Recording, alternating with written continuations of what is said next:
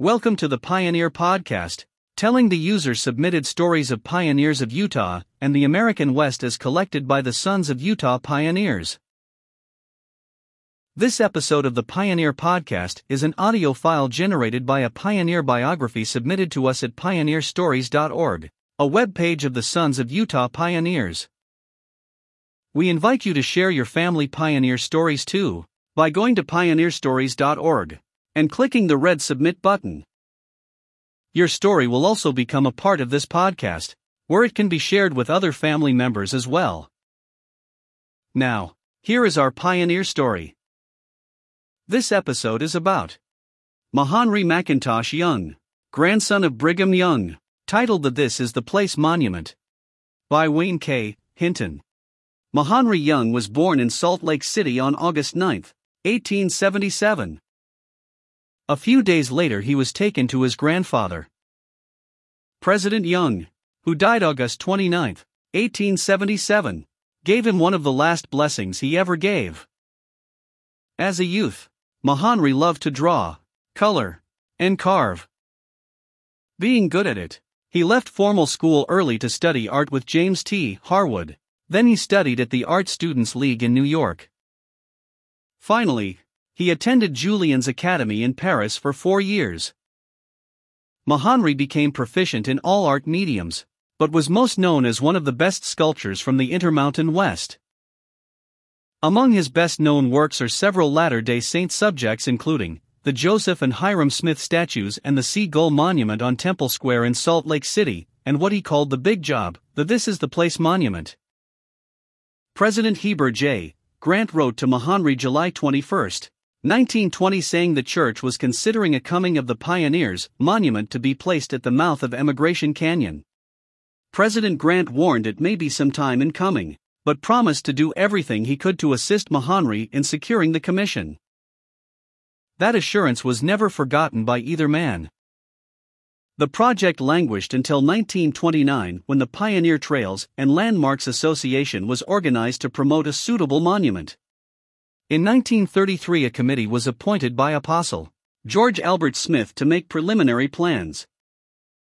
Because the proposed location for the monument was to be on the Fort Douglas Military Reserve, application was made to former Utah Governor George Dern, now Secretary of War, for permission, but only Congress could grant approval. When Congress voted yes, the project became probable. Mahonri spent the summer of 1936 in Utah sketching and conducting historical research. Gradually, a design took shape. Five months later, he returned to his home in Connecticut, disappointed that nothing was being done. The 1937 Utah State Legislature appropriated some money, and a citizens' committee was appointed to choose a design and artist. The choice came down to Avard Fairbanks or Mahonri. Mahonri's design was more inclusive as he felt it would be wrong to limit it to a Mormon memorial. He wanted to include the Donner Party, which pioneered the road through Emigration Canyon, Spanish explorers, William H. Ashley, and fur traders, plus Native Americans and other early Utah visitors. In January 1939, the two competing models were shown to the committee. Mahonri's monument was to be 60 by 80 feet to contain 74 persons and 144 objects. The crowning group consisted of Brigham Young, Heber C. Kimball, and Wilford Woodruff standing together. This was not historically accurate, but was symbolic and expressed the spirit of the occasion. President Grant defended the symbolism, saying, We are not erecting a monument to a covered wagon.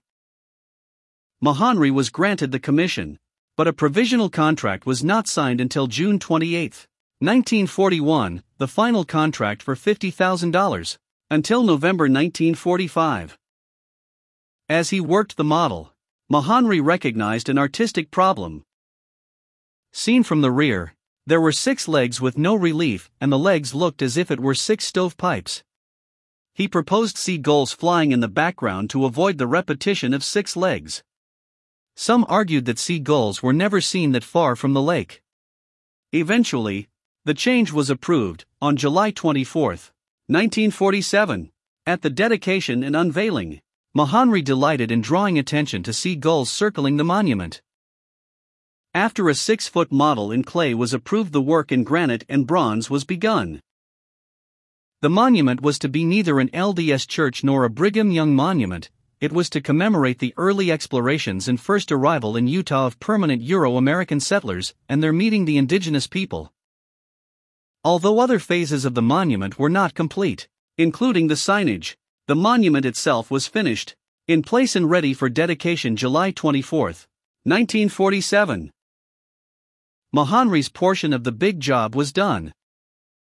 He was, however, disappointed to have been left off the dedication program. He asked President George Albert Smith if he could speak. President Smith said, Yes. He then said, Make it short. Mahonri replied, Five minutes? President Smith said, No, shorter. His speech was, Next month, Come the 9th of August, I will be 70 years old. This is the greatest day of my life. The This is the Place monument remained the biggest commission Mahonri ever undertook, and he always considered it his most important. Thanks for listening to the Pioneer Podcast. We would like to invite you to subscribe to and share this podcast with others. Also, please leave us a review at the iTunes Store that helps us more than anything else.